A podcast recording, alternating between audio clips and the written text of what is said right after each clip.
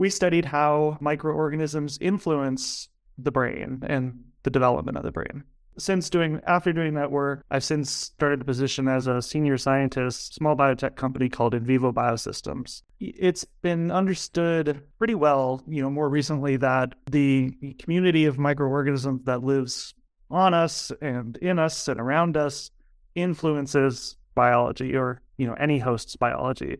Forget frequently asked questions. Common sense, common knowledge, or Google. How about advice from a real genius? 95% of people in any profession are good enough to be qualified and licensed. 5% go above and beyond. They become very good at what they do, but only 0.1% are real geniuses. Richard Jacobs has made it his life's mission to find them for you. He hunts down and interviews geniuses in every field sleep science, cancer, stem cells, ketogenic diets, and more. Here come the geniuses. This is the Finding Genius Podcast with Richard Jacobs. Hello, this is Richard Jacobs with the Finding Genius Podcast, now part of the Finding Genius Foundation. I have uh, Joseph Bruckner. He was a senior scientist at InVivo Biosystems. Uh, we're going to talk about a possible gut brain connection and social development.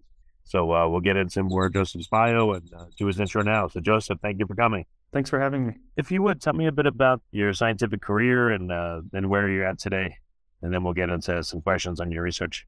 Sure. I, I suppose I started out in science really being interested in things like parasites and viruses because creatures like that tell you a lot about kind of basic cell biology and you know how human biology works and they're just very interesting. And so i started out interested and did a little bit of work in those fields and then went to get my phd in cell biology and uh, found a love for neuroscience. So in graduate school I, I suppose became a neuroscientist.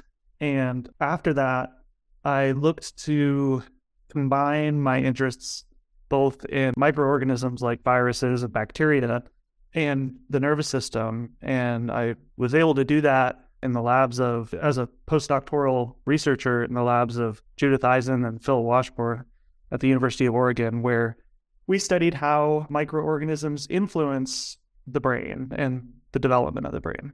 Since since doing after doing that work, I've since started a position as a senior scientist, small biotech company called InVivo Biosystems. So, what were some of the research questions that you were involved in researching that that gave you some uh, insight into the microbiome and social development in people? Yeah, so we were really interested in. Well, I guess I should back up. So, it's been understood pretty well, you know, more recently that the community of microorganisms that lives on us and in us and around us influences biology or you know any host's biology but especially when it comes to the brain, it's been pretty unclear how exactly that works. You know, how, how microorganisms communicate with the brain, especially during early development. And so that's the basic question that we set out to answer. It is to to reveal some of the you know what's often called mechanism, which is really just more detail into into how microbes send signals to the brain to to influence Okay, so what what models did you use? Humans, mice, and you know yeah. what kind of experimentation was done? Yeah, that's a great question. So all of our studies were carried out in a model vertebrate called zebrafish. So it's a little aquarium fish that you've probably seen at your local pet store, but they're one of the the most popular model organisms used for research around the world. Um, I can get into why that is if if, if you'd like, but uh, there there's a lot of advantages of using zebrafish to answer kind of fundamental questions like this.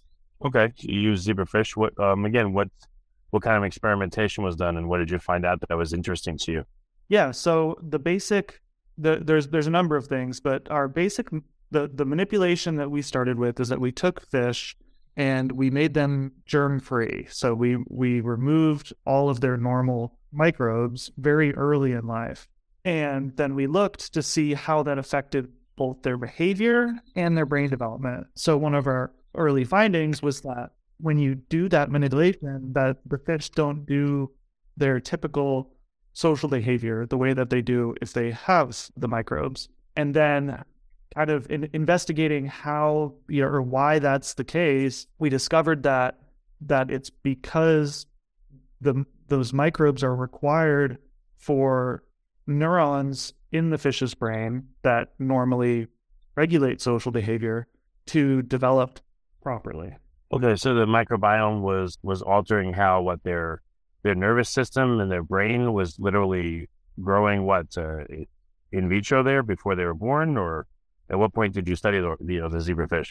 Yeah, that's a good question. So early in development. So one advantage of fish as a model is that you know mama fish lays them as eggs, right? And all of the development happens outside of mom. Whereas if you're trying to do studies like this in a human or, or in a mouse, a lot of that early brain development are happening in utero, um, and it's very difficult to study. So manipulating the microbiome from the minute that the, the eggs are laid. So those fish are never exposed to to their normal microbes. And then the developmental effects that we were observing in the brain, those are things that were happening within the first week of the fish's development. So that would be, you know, equivalent to, you know, something like a, you know, a mouse or a, you know, a toddler. It's hard. It's hard to make the kind of extrapolate fish development exactly to a human. Yeah. Early development is the point. Right. And the big contrast is that again, in, in human development, you know, the baby is inside the mom until it's born. But with fish, as soon as they lay the egg, that's it. There's not going to be a connection, most likely, between the fish and the egg. Right. Exactly. Um, does, the, does the the fish pass anything to the eggs? I mean, does it nudge them with its mouth? Does it appear to um, provide any nutrient? You know, does it try to mouth feed, and maybe some of that material goes into the egg?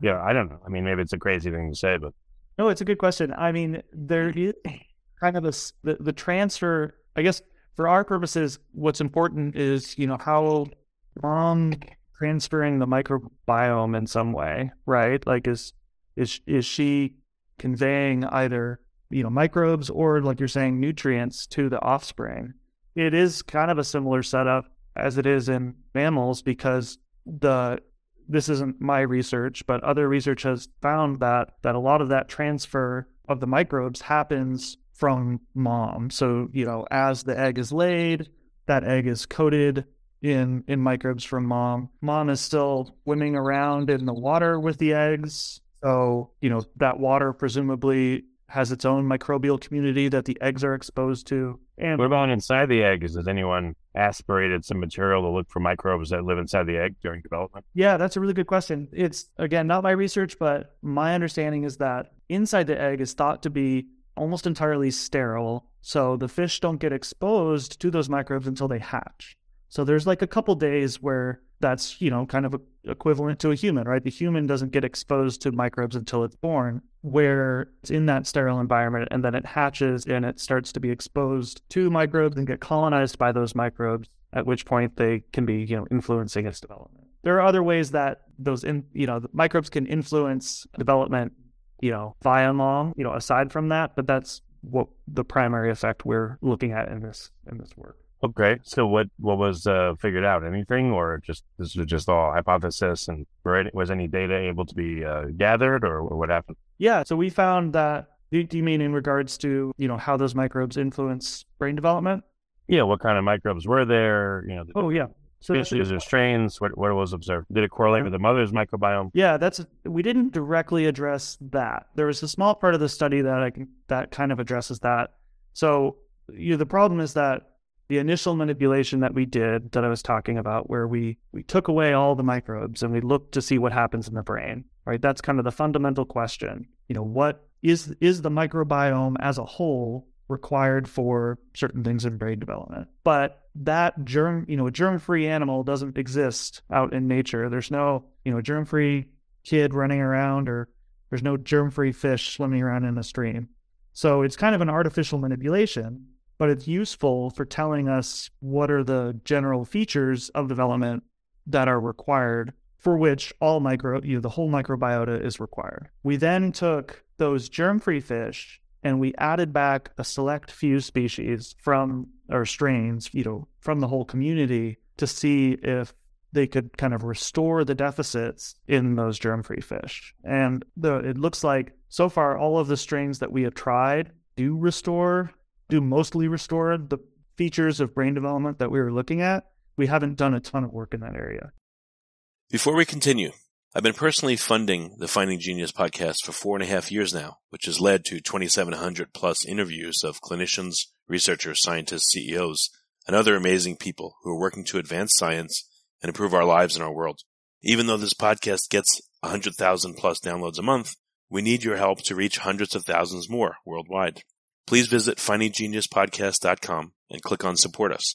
We have three levels of membership from 10 to $49 a month, including perks such as the ability to see ahead in our interview calendar and ask questions of upcoming guests, transcripts of podcasts you're interested in, the ability to request specific topics or guests, and more. Visit findinggeniuspodcast.com and click support us today. Now back to the show. How do you even know that the uh, the eggs are sterile, or that the uh, you know, the zebrafish themselves were truly sterile, and other bacteria didn't take up residence temporarily once you clean them out of their existing microbiomes? That's a good question. We um we have a pretty thorough protocol that that the larger group, you know, beyond just our lab, um, a lot of different labs have worked for years on de- kind of developing a, a method for not only making those fish germ free to start with, but keeping them in a sterile environment for a while. Um, so we use a variety of monitoring techniques to to to hopefully detect any bacteria that that show up after the fact and kind of control the ones that we're adding back as well. Okay. One thing. So again, what what, what was seen? Did the eggs develop differently? I mean, Yeah. so um, be, before the they were laid, the zebrafish were made supposedly germ free. But did Yeah. you do before and after? Yeah, that that happens right after they're laid. We can. It's very easy to to. Um, What about before they're laid? Did you try any of that and then compare the eggs and the development and all that in the hatch rate? I'm I'm not sure I understand what you mean. So like, uh, so before before they're laid, they're in mom.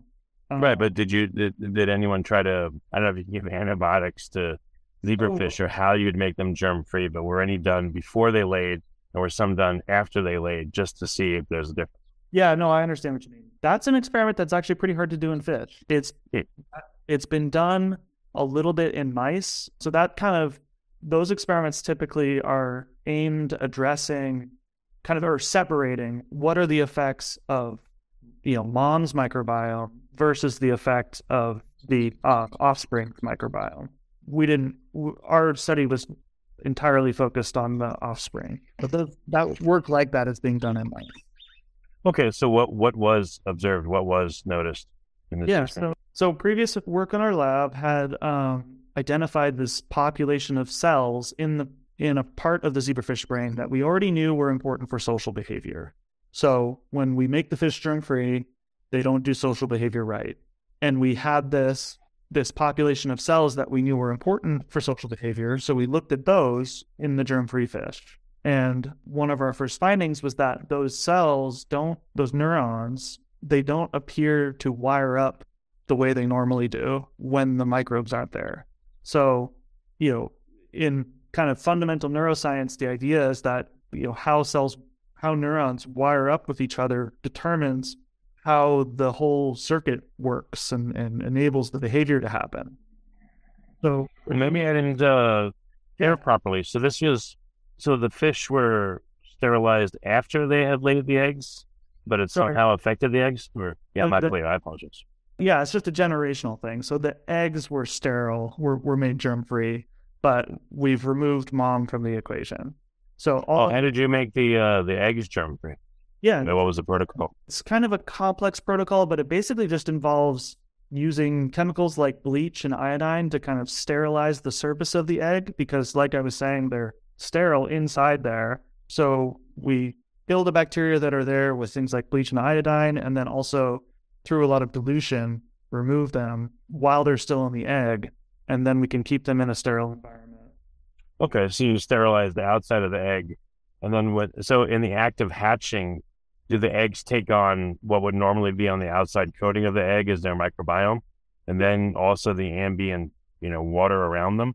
Yep, exactly. And so if the microbes aren't there, then those fish won't get colonized. So what's the difference between the microbes that are uh, associated with the egg surface versus in the free water around them?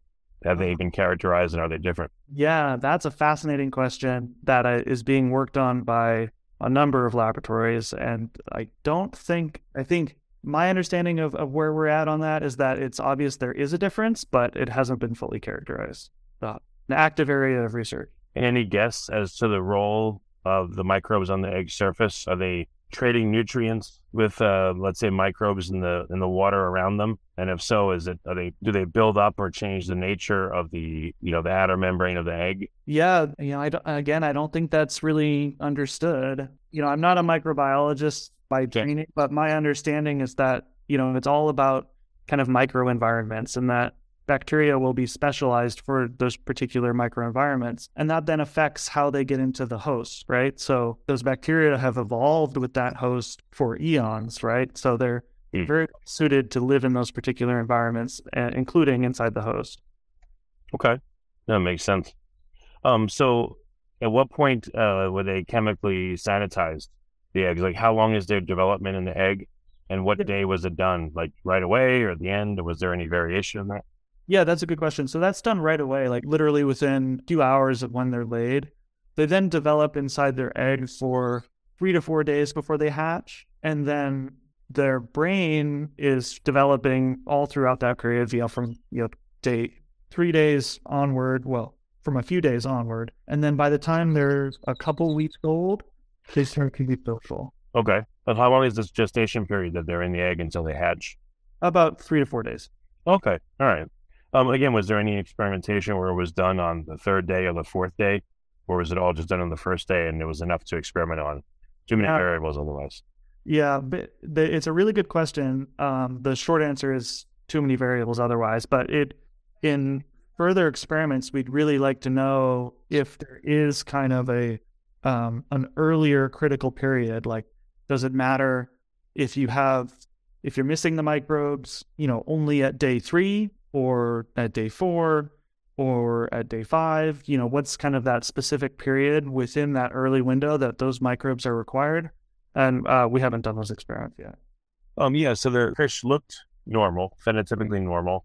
It was just their social behavior that was altered, but in every other way that you guys looked at them, they they appeared to be healthy. You couldn't tell that there was anything going on with them. Is that what you're saying?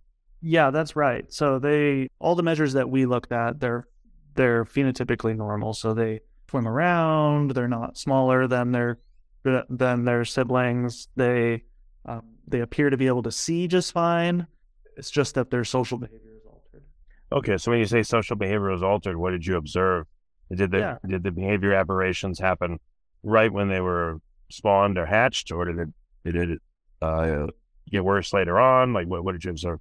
Yeah, that's a good question. So they typically the fish don't start to exhibit any social behavior until around 12 or 14 days. So uh, a few weeks of life. And so we measured the social behavior at that age. And what they normally do is they'll they'll they prefer to if you take two fish and you separate them, except for a transparent divider, they prefer to be really close to each other, and they'll actually swim along the divider we think maybe trying to get a you know good look at the friend and and generally spend a lot of time close to that other fish. And um, that's the type of behavior that was altered when they're raised without their microbiota is that they no longer seem to care. They no longer spent much time close to the other fish. Interesting. Um has anyone looked at the microbiome variations across different zebrafish that you know it'll be interesting if you looked at um the microbiomes of uh, zebrafish that hadn't associated yet, and then let them associate for I don't know an hour or something like that, or a day in a tank, and then look at their microbiomes and see if they're influencing each other's microbiomes or what what kind of uh, resources or things may be traded that go along with uh, this social behavior. Why why does the microbiome seem to be driving this social behavior? Yeah. What benefit does it get? You know. Yeah, that's a that's a really good question. And there's there are a number of labs who are looking into that. Our focus was more on the host side of things. So, you know, what what what features of the host are the microbes influencing? But it's an excellent question and a really active area of research uh, looking into why does that matter for the microbes, right? Um, you could it's you could hypothesize that you know promoting social behavior would be really great for for bacteria, right? Because it could help them um, spread from fish to fish and things like that. That's definitely a, a, hot area of research. Yeah, if they had the same microbiome or similar, then that wouldn't maybe make sense. But if it was different and the action, the social interactions allowed the, the differing microbiomes to, let's say, average out to be healthier or to interact and trade molecules that were somehow important to the fish, yeah, I guess a lot of questions surrounding it. Hmm. Yeah. What happened over time to the antisocial fish? Like, did they did they live as long? Did they just never mate? Like, what what happens?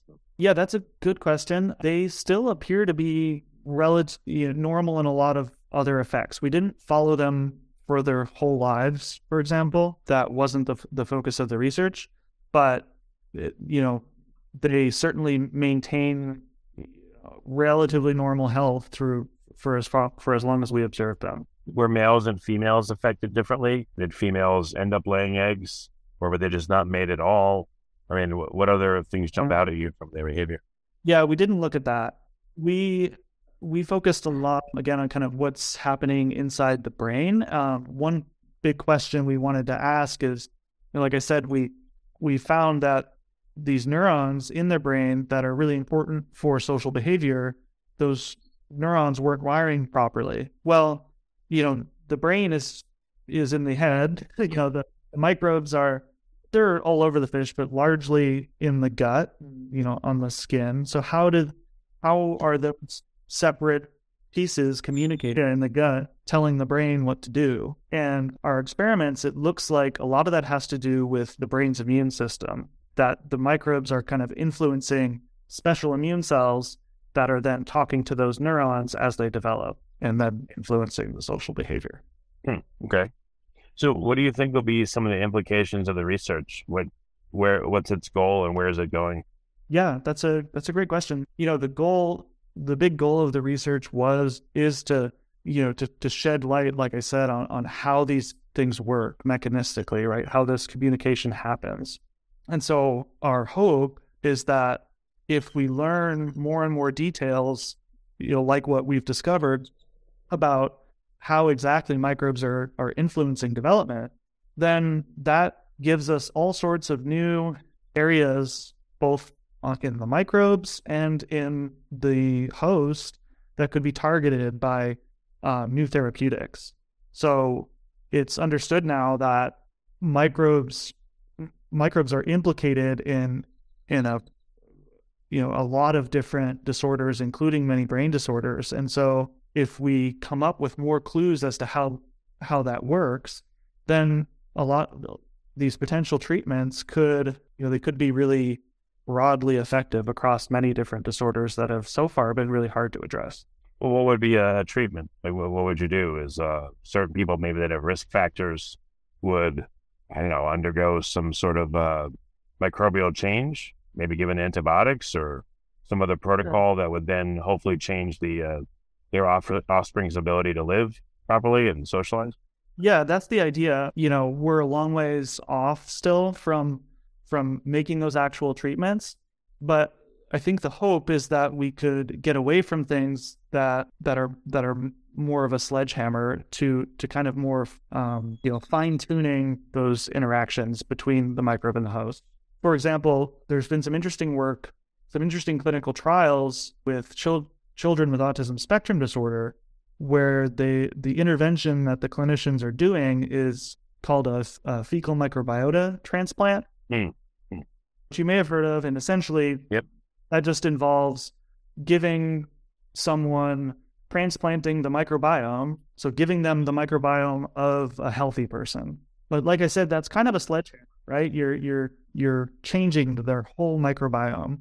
And those studies have been promising, but limited. And so our hope is that if we understand more about how the actual interactions work, instead of changing the whole microbiome, we could kind of, you know, pull the levers and, and twist the knobs a lot more gently to tune those interactions, the host and its microbes.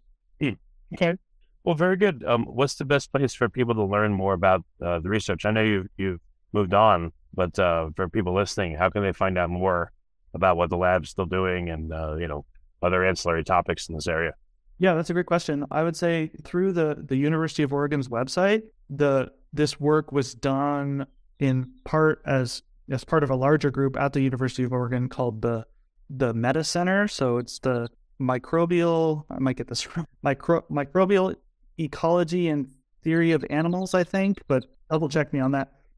Uh, but the, uh, the Meta Center eh, hosts a lot of the host microbe interaction research at the University of Oregon. And there's a lot of fascinating research being done in that group. So I would definitely encourage people to to check out the the uh, Meta Center's website, and which will have links to the individual research groups and, and their and their research. Okay, well, very good. Joseph, thanks so much for coming on the podcast. And um, you know, it's rare is when people are not directly working in their area at that moment that I interview them. Uh, you're one of the few that's brave enough to be willing to talk about it. So I really appreciate you doing this. By the way, absolutely. I think it's you know I've really I really enjoyed doing the work, and I think it's a fat, fascinating field and and really important work. So I'm always happy to talk about it. Excellent. If you like this podcast, please click the link in the description to subscribe and review us on iTunes. You've been listening to the Finding Genius podcast with Richard Jacobs. If you like what you hear, be sure to review and subscribe to the Finding Genius podcast on iTunes or wherever you listen to podcasts. And want to be smarter than everybody else? Become a premium member at findinggeniuspodcast.com. This podcast is for information only. No advice of any kind is being given. Any action you take or don't take as a result of listening is your sole responsibility. Consult professionals when advice is needed.